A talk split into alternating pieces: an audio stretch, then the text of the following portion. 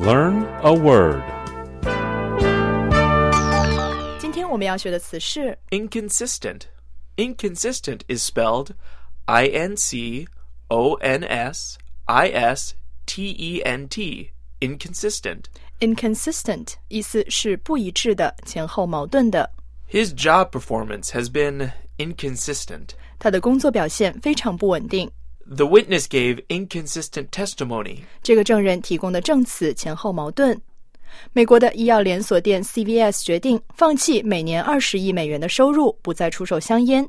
CVS 的首席执行官在声明中说 Put simply, the sale of tobacco products is inconsistent with our purpose.：“ 意思是，简而言之，出售烟草产品跟我们公司的目的是相互矛盾的。”好的，今天我们学习的词是 Inconsistent. Inconsistent. Inconsistent.